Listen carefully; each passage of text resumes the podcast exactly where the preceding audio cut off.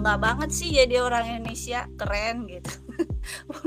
Orang Indonesia itu ternyata hebat kapal kapal kapalnya itu luar biasa.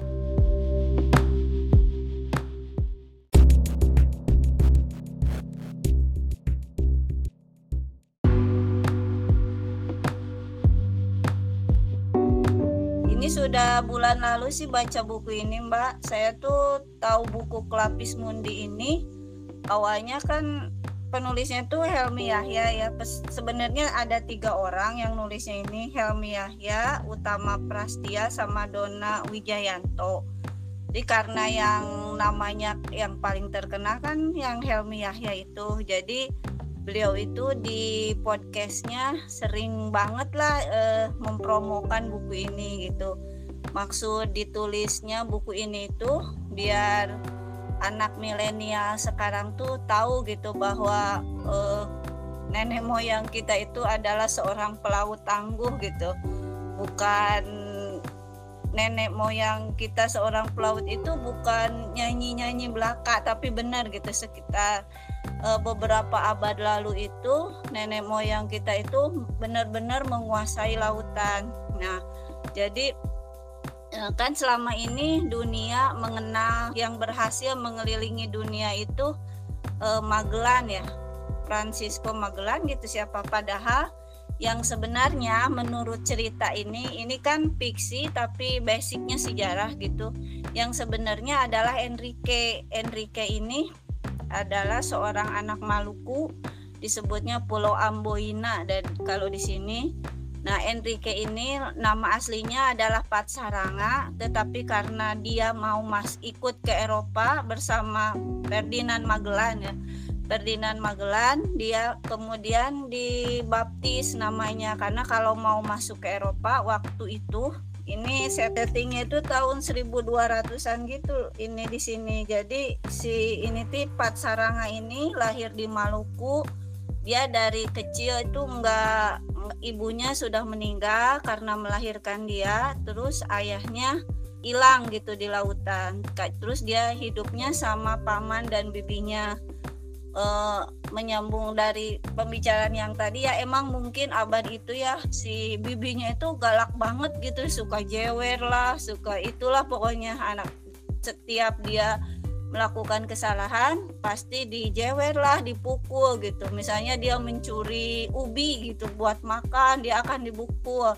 Beda dengan Raina anaknya si Bibi tadi. Jadi si si Pak Enrique ini sering sedih gitu dan apa merindukan ibunya. Terus tapi kebetulan di kampung itu ada Datuk Harun Abbas. Datuk Harun Abbas ini adalah seorang uh, orang Malaka tapi entah mengapa nggak di, diceritakan di situ Datuk Harun Abbas itu akhirnya jadi terdampar di Maluku. Datuk Harun Abbas ini adalah seorang pelaut, jadi udah ke mana-mana lah dia udah ke Eropa, udah ke Mekah gitu ya, dia akhirnya jadi haji gitu. Terus di rumah Datuk Harun Abbas itu ada air dapel, disebutnya air dapel karena bulat apel gitu. Kalau kita kan tahunya sekarang itu bola dunia. Nasi Enrique ini seneng gitu. Jadi dia tuh anaknya kayak serba tahu lah serba ingin tahu. Nah jadi si Enrique ini oleh Datuk Harun Abbas ini diajarin berbagai bahasa gitu. Ada bahasa Inggris bahasa Belanda Spanyol Arab Cina pokoknya banyak bahasa lah dia. Akhirnya sering dipanggil boy sama itu. Terus ketika penetrasi bangsa Spanyol itu uh, mulai sam uh, udah dianggap mengkhawatirkan lah ke Malaka itu akhirnya si Datuk Harun Abbas ini uh, mengajak si boy ini untuk ke Malaka gitu untuk meninggalkan Maluku dan ke Malaka. Nah dari sanalah mulai perjalanan Pat Saranga itu keluar dari Maluku. Terus dia dibawa ke Jawa. Eh, terus ke Palembang dan dia dibawa ke kerajaan Demak di sana. Terus jadi si Datuk Harun Abbas ini termasuk pembesar lah gitu. Terus dibawa ke Palembang. Nah di sana e, jadi si Pak Boy ini Pak Saranga ini anaknya emang cerdas ya. Jadi uh, dia pinter sekali menyerap berbagai bahasa di perjalanan itu. Terus dia pinter uh, astrolabe ya untuk menentukan arah perjalanan di laut lah gitu akhirnya dia sampai di Malaka tapi si si Datuk Harun Abbas ini meninggal gitu sebelum di Malaka itu Nah di Malaka itu dia tinggal namanya di Lotus Emas. Lotus Emas itu kalau saya sih ngebayanginnya kayak film Cina gitu ya rumah bordir. Tapi si rumah bordir ini uh, punya namanya Madam Cheng yang ibunya eh yang punya rumah bordir itu. Tapi dia punya akses ke apa ke istana gitu. Jadi si Mada jadi si, si rumah Lotus ini punya kekuatan jadi dibalik uh, apa para pedagang itu sering nginep di sana. Jadi dia itu punya istimewaan untuk mempengaruhi kebijakan istana gitu. Jadi dia berpengaruh dengan kekuasaan itu. Terus ketika si pasukan Spanyol itu diusir dari Malaka dan rumah Lotus itu karena dianggap bertentangan kebijakannya dengan istana, akhirnya rumah Lotus itu dihancurkan oleh kerajaan gitu.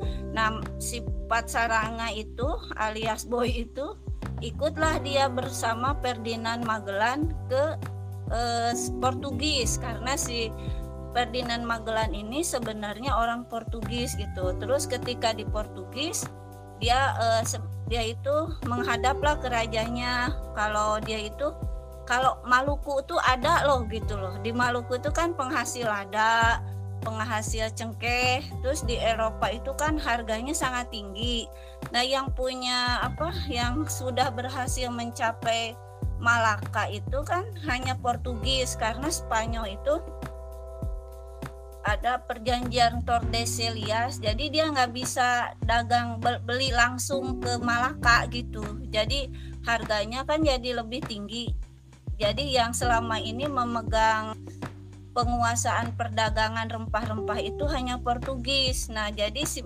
Magellan ini membawa Patsaranga ini jadi ini sebenarnya Maluku tuh ada bukan sekedar bohong. Jadi kita ayo ke sana sendiri gitu ke, ke kerajanya itu. Biar saya ke sana ke Maluku ini buktinya ada namanya si Enrique ini kata dia gitu. Terus ah, si raja Portugis ini nggak senang sama si Magellan sebenarnya Magellan ini ada keluarga kerajaan juga lah gitu. Akhirnya dia bawa tuh proposal perdagangannya itu ke kerajaan Spanyol. Nah raja Spanyol ini masih muda jadi sama si sama pembantu-pembantunya itu rada kurang dianggap gitu karena masih muda. Tapi dia pengen e, tertarik dengan hal-hal baru. Nah di sana itu apa si uh, Enrique ini disuruh uh, apa mendemonstrasikan cara dia uh, mengukur tinggi, uh, mengukur tinggi, terus mengu, uh, menentukan arah di laut sampai akhirnya si kerajaan Spanyol itu uh, terpesona dan akhirnya mengabulkan proposal perjalanan mereka gitu. Uh, terus akhirnya dikabulkanlah perjalanan namanya de Molucas jadi perjalanan kerajaan Spanyol tapi Magellan itu orang Portugis untuk mencari eh, rempah-rempah langsung ke Maluku gitu. Ke ke Terra Incognita daerah yang kosong itu gitu. Tapi ada intrik di dalamnya sampai akhirnya di apa diizinkanlah lima kapal. Ya kapal itu dikosongkan dari Eropanya khusus untuk pulangnya diharapkan membawa si rempah-rempah itu tetapi melalui jalur da, da, barat gitu. Karena kalau sebenarnya belum pernah dari Eropa ke Maluku melalui jalur barat. Tapi kenapa Ferdinand mau? Karena dia yakin bahwa si Enrique ini bisa menunjukkan jalur barat gitu. Tapi ternyata perjalanan itu berlangsung lama gitu ada lima kapal kan yang yang diberangkatkan sampai di perjalanan itu mereka tuh bertahun-tahun gitu lomba nggak nyampe nyampe sampai putus asa terus sampai akhirnya sampai di di Malaka gitu. Jadi kan orang kan kalau dalam perjalanan itu akan tahu sifat aslinya ya Mbak ya. Ada yang mengatakan seperti itu. Jadi si Magellan eh si Enrique ini kan sangat apa ya sangat ke ke ke Magelan itu menganggap dia itu sebagai mentor, senior, oh, pokoknya dia itu sangat kagum lah dengan sahabatnya ini Ferdinand Magellan. Tapi di suatu kerajaan gitu Zulu apa-apa gitu uh, si Ferdinand Magellan itu apa menurut Enrique tidak terpuji lah melakukan demi demi apa memuatan kapal gitu tapi si Magelan itu akhirnya membakar seluruh warganya dengan kekerasan itu. Itu yang membuat si Enrique ini berpikir kok Magelan tuh seperti itu? gitu. Dan akhirnya Ferdinand Magellan itu tidak sampai ke Maluku. Pada akhirnya terus Enrique ini melarikan diri dari kapal itu gitu. Semaunya saya sih yang nulis ini jangan Helmi Yahya sih kalau saya jadi dramanya kurang berasa gitu. Soalnya kan uh, di sini kan ada cerita apa percintaannya juga terus ada harusnya gitu. Kalau menurut saya uh, waktu si Datuk Harun Abbas itu meninggal dan Enrique sendirian itu kan harusnya lebih di, dielaborasi dengan dalam mungkin lebih menarik gitu. Terus ketika perpisahan Magelan dengan istrinya waktu ninggalin itu jadi kurang dramatis kalau saya. Jadi terlalu banyak tokohnya jadi ceritanya nggak fokus ke Enrique gitu kalau menurut saya kekurangannya itu. Terus dalam beberapa halaman itu terdapat penggalan-penggalan kata yang akhirnya aneh banget gitu. Apa nggak di apa ya kata saya tuh gitu. Soalnya uh, itu kan mendasar banget salahnya itu jadi kita tuh bacanya aneh gitu kan. Padahal buku ini kan bukan terjemahan. Ini kan pengarangnya bahasa Indonesia orang Indonesia. Tapi kok kayak gitu? Tapi sih overall bagus bukunya uh, bangga banget sih jadi orang Indonesia. Keren gitu. Orang Indonesia itu ternyata hebat kapal kapal kapalnya itu luar biasa. Itu aja sih mbak. Menurut buku ini menarik menurut saya recommended lah buat senang cerita fiksi tapi berbasis sejarah. Jadi menghibur lah nggak berat menghibur tapi berpengetahuan. Kalau kata saya mah buku two in one gitu. Jadi nggak kopong ada isinya tapi menghibur juga gitu. Mungkin itu aja mbak dari saya. Assalamualaikum. Buku sejarah tapi dibikin romance gitu ya ada fiksinya iya iya gitu. Ini tahun berapa tadi? Tahun 1487 mbak. Sebelum Portugis ke Indonesia ini 1511 kan kalau Portugis di Indonesia kalau ini sebelumnya gitu. Berarti masa Spanyol ya? Belum, sebelum. Belum. Iya, sebelum. Jadi jadi di pas perjalanan dari Spanyol dari Spanyol ke Indonesia itu ada orang Spanyol ngomong gini ke Enrique. Ini sebenarnya katanya kalau seandainya orang-orang ini sampai ke tanah airmu lah gitu kamulah orang yang menyebabkan tanah airmu dipenetrasi oleh orang-orang barat gitu. Soalnya kan katanya ya dalam cerita ini kan orang kenapa orang Afrika itu banyak dijadikan budak di di Eropa sana? Karena waktu itu ada seorang raja gitu uh, sama orang Eropa itu ditangkap dijadikan budak. Terus akhirnya eh, kata si raja tuh gini kembaliin aku. Katanya nanti aku akan ganti emas dan plus banyak dari rakyatku lah yang boleh kamu bawa gitu. Akhirnya karena peristiwa itu karena si raja itu bilang gitu jadi orang Eropa itu merasa ya legal aja gitu memperbudak itu memperbudak orang Afrika itu. Dan harus di, uh, harus dicatat ini si Enrique ini sangat tidak suka dengan perbudakan gitu. Karena kan dia merasa kan orang Maluku gitu kan mirip-mirip ya orang berwarna gitu rambutnya keriting-keriting. Jadi dia tuh merasa senasib dengan orang Eropa ketika dia melihat perbudakan di Eropa. Terus dia itu tidak mau dikatakan budak. Dia nggak mau diomongin dijadikan budak sama Ferdinand Magellan itu. Aku adalah sahabatmu katanya gitu. Tapi kan sampai eh, ketika dalam perjalanan ke Maluku itu kan si Ferdinand Magellan tuh kata saya mungkin karena stres udah terlalu lama di laut nggak nyampe nyampe dia tuh marah dan ada kata-kata yang keluar kamu eh, tanpa aku kamu bukan apa-apa. Kamu kan budak aku gitu. Jadi si Enrique ini akhirnya kecewa gitu sama Ferdinand Magellan gitu. Kebetulan ini tahun ini anakku kelas 3 eh, kelas 1 SMA kan lagi mempelajari tentang ekspedisi itu yang ke arah barat itu karena mereka nggak bisa lewat ke timur karena waktu itu lagi dikuasai sama Portugis bukan di di timur tuh lagi, sudah sedang dikuasai sama kerajaan Islam waktu itu ya jadi mereka kalau lewat timur mereka harus bayar pajak Nah, jadi Iya. mereka pada orang-orang Eropa pada nggak mau, jadi mereka nyari jalan ke arah barat gitu buat muter. iya kan mut- lagi dikuasai sama Tuku Usmania mbak Iya betul. karena Saya tuh nggak suka sejarah jadi nggak masuk. Karena istan eh, apa Konstantinopel udah di itu udah dikuasai sama Turki Utsmania 1453 kan sama Ya. Sultan Al-Fatih itu. Jadi mereka mencari ja- jalur lain gitu akhirnya. Karena kan mahal kalau mereka kan biasanya mereka tuh belinya ke ke, ke Konstantinopel itu ke Istanbul. Iya, gitu buat menghindari pajak katanya. Terus Iya. ya udah. Eh, Enrique itu sebenarnya dia melanjutkan perjalanannya gitu ya. Mereka Mana? ketemunya di di, Di Malaka. Indonesia kan di Malaka kan ya. Iya di Hmm. Malaka iya. Terus dia ikut ke Spanyol, eh ke, eh, ke Portugis, terus si Magellan itu ayo ki- eh, dagang gi- eh beli langsung ke tempatnya lah gitu biar murah gitu kan. Jadi kan keuntungannya banyak katanya gitu.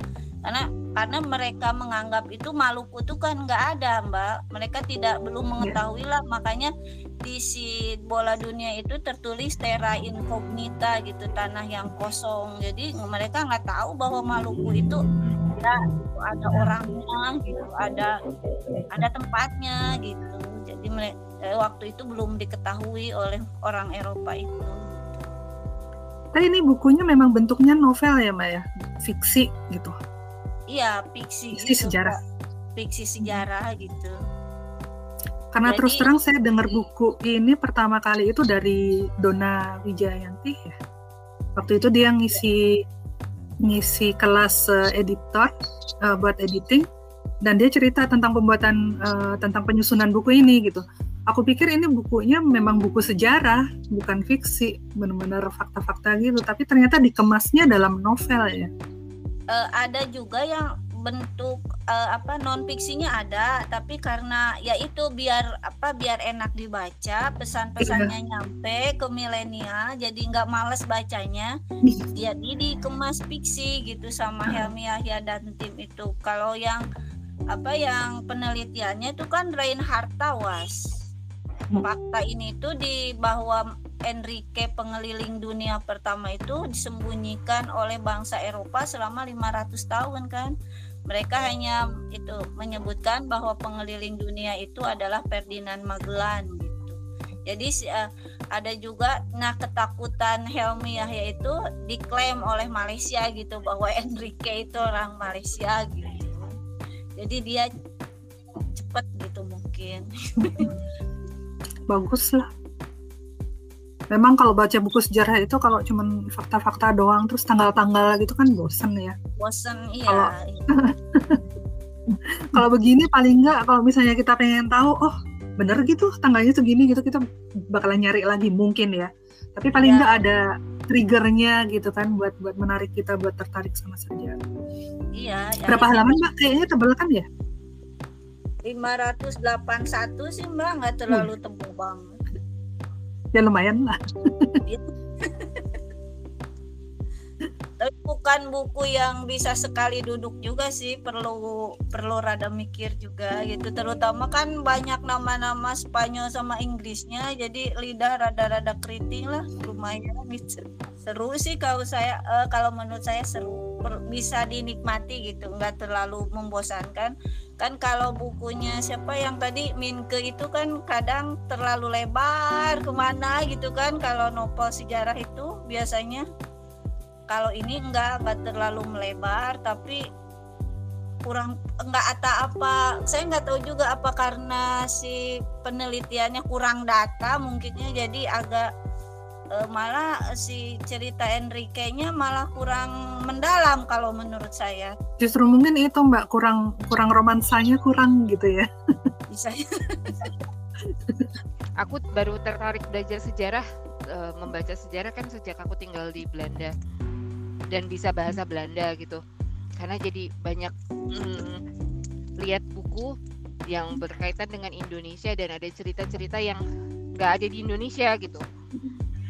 Nah, eh, yang aku pelajari dari semua hal itu garis besarnya memang sangat penting mencatat. Jadi orang Belanda itu rajin banget nyatat gitu. Eh, kayak di museum ada catatan diary ibu-ibu yang tinggal di Belanda, eh tinggal di Indonesia zaman dulu. Dicatat gitu dia ngapain pengeluarannya berapa. Jadi ada banyak sekali apalagi orang-orang yang keliling dunia yang yang orang Eropa yang ke Asia dan kayak gitu tuh banyak eh, dipelajari karena mereka punya jurnal ya kan? Nah itu yang kurang di orang Asia jadi kita tuh nggak banyak catatan. Akhirnya ya entah entah siapa yang bener ya aku nggak tahu ya. Mungkin aku agak bias karena aku tinggal di Eropa. Karena kadang-kadang orang Indonesia nih suka mengklaim juga kayak kemarin aku makan mochi. Terus eh, kata kata suamiku mochi itu datang dari Cina. Dari Cina dari dari Jepang aku bilang. Tapi ada loh eh, aku waktu kecil suka makan mochi di Sukabumi. Terus aku jadi Google lah mochi. Terus dibilang ternyata mochi itu katanya buatan orang Sukabumi gitu. Karena ada karena ada catatannya Wikipedia. di ya entah bukan Wikipedia sih kayak ya kayak tribun.com kayak gitu lah biasa lah yang website yang Iya, hmm, jangan bikin tuh. artikel aja gitu. Terus tapi gini katanya- maaf ya mbak tapi gini loh kalau misalnya mochi itu asli dari Sukabumi gitu saya kan orang Sukabumi ya. Tapi Mm-mm. kenapa? Tapi kenapa nggak jadi pengana? Masyarakat biasa itu nggak bisa loh mbak bikin mochi nggak kayak dodo nggak kayak nah eh, itulah itu apa, ma- maksud pala maksud agar gitu. enggak mochi itu emang dijualnya sama orang Cina kok di Sukabumi itu Nah, keluar nah itu dia saya rasanya aku. orang belum pernah deh bikin lihat orang mochi itu. Sunda bikin mochi gitu kan nah jadi Iya, katanya mochi itu ada. eh, ada katanya catatan prasasti tahun 1200 apa ada penggunaan beras ketan ya iyalah ya namanya beras ketan emang di Asia Iya. gitu ya Iya. terus udah gitu eh, baru katanya dibawa ke Jepang waktu pe- waktu tentara Jepang ke sini jadi mereka kenal mochi di Sukabumi sampai akhirnya jadi eh, budaya tahun baru Jepang makan mochi. Ku bilang nonsens, nggak mungkin orang Jepang tiba-tiba makan mochi gara-gara tiga tahun di Sukabumi. ya itulah maksud aku ya. Kadang-kadang aku nggak percaya dengan keabsurdan catatan sejarah Indonesia, tapi intinya itulah pentingnya mencatat gitu loh. Dan Betul. dan dan dan bisa jadi benar si si Enrique bisa kalau aku bilang sih ya bisa jadi dia salah satu kali dari penakluk itu karena belum tentu dia sendiri ya kan? Itu biasanya tim kan? Kita perlu mem- me- memperbanyak catatan supaya yaitu supaya memang kalau memang itu karyanya orang Asia nggak diklaim sama orang Eropa. Karena orang Eropa tuh punya catatan itu dan supaya Tapi nanti harus lihat belajar konteks juga di lihat konteks juga. Kalau masa Belanda kan memang kita masih dalam masa penjajahan, belum ada eh, orang pribumi sekolah aja baru dikit gitu Iya, kan. betul. Istilahnya kan baru Kartini yang nyatet kan, dan itu Iya. kita punya catatannya gitu. Ya mungkin buat justru ke depannya ya, itu. buat pelajaran buat kita kita sih. Iya sekarang sih. pelajaran pelajaran ke depan itu catatan tuh penting gitu loh. Jadi cat, Hmm. jadi buku kayak gini tuh bagus karena semoga keabsahan sejarahnya benar gitu ya. Tapi Iya, maksud aku itu tuh mempublikasikan cerita-cerita yang ada dari Indonesia gitu loh. Jadi kita nggak nggak melulu sejarah tuh dari dari Eropa kayak gitu. Jadi eh, ya banyak loh sebenarnya pasti yang belum digali kayak proses prasasti prasasti gitu ya dan kalau cuma data-data kayak Alfi bilang tanggal segini tanggal segini kan tuh bosen banget ya Memang Betul. harus ditaruh di dalam konteks, dalam cerita baru menarik gitu. uh, Helmi Yahya ini nulis kan dari riset ya. Dia tuh Iya. ada baca-baca, ada ah, ada ada buku-bukunya gitu, ada catatan. Memang benar kayak kata Adit juga ini tuh dari catatan orang gitu. Yang itu nggak pernah diungkap mungkin dan seperti kata Adit tadi eh, mungkin orang Eropa nganggapnya ya pemimpinnya kan Magelang gitu. Jadi ya udahlah dia aja lah ekspedisinya dia Ya, terus. jadi, Padahal sebenarnya dilanjutkan sama yang lain gitu kan. Nah mungkin iya. ini Dit, kamu tadi kan banyak baca juga, banyak baca eh, apa dokumen-dokumen Belanda yang lama-lama tuh. Bikin dong bukunya gitu kali. Kan mungkin Iya, ada sejarah Indonesia yang belum terungkap sampai sekarang gitu kan. Itu menarik Iya, loh. terus kan Mbak, Ide-ide. Ini kalau se- sejarah itu kan ditulis oleh yang pemenang. Kan yang menang siapa? Nah, Waktu itu itu, juga. yang maju siapa? Pasti Eropa lah. Nggak, dan dia nggak mungkin jelek-jelekin diri sendiri gitu loh. Ah, Iya pokoknya sejarah itu ditulis oleh para pemenang. Istilah. Jangankan Indonesia, Turki Utsmaniyah aja eh, catatannya nggak ada. Mereka itu mengambilnya dia. justru dari orang-orang Eropa itu sendiri gitu. Nah, mungkin aku tadi keinget juga Mbak Isti tadi ya mengingat Magelang itu orang Spanyol gitu kan. Karena memang kita kadang-kadang nyatatnya gitu. Ini ekspedisi, ekspedisinya si- eh, dari mana gitu kan? Karena ekspedisinya dari Spanyol, oke catat ini eh, ekspedisi Spanyol. Terus pemimpinnya siapa? Pemimpinnya Magelang. Oke, ya udah kita catat ekspedisi Spanyol dipimpin oleh Magelang. Padahal mungkin di dalam perjalanannya eh, pemimpinnya ganti misalnya gitu. Nah itu nggak Iya. mungkin kadang-kadang kayak gitu juga terjadi sih. Ah, terima kasih kalau gitu ya Mbak Umi ya untuk Ya. eh, bukunya ini menarik nih buat yang nggak suka sejarah kayak saya mungkin jadi lebih lebih suka baca buku buku Iya, betul. sejarah dan semoga ada lebih banyak lagi buku-buku seperti ini ya yang bisa menarik kita untuk lebih menggali lagi sejarah apalagi sejarah Indonesia sendiri. Amin. Terima kasih. Sama-sama.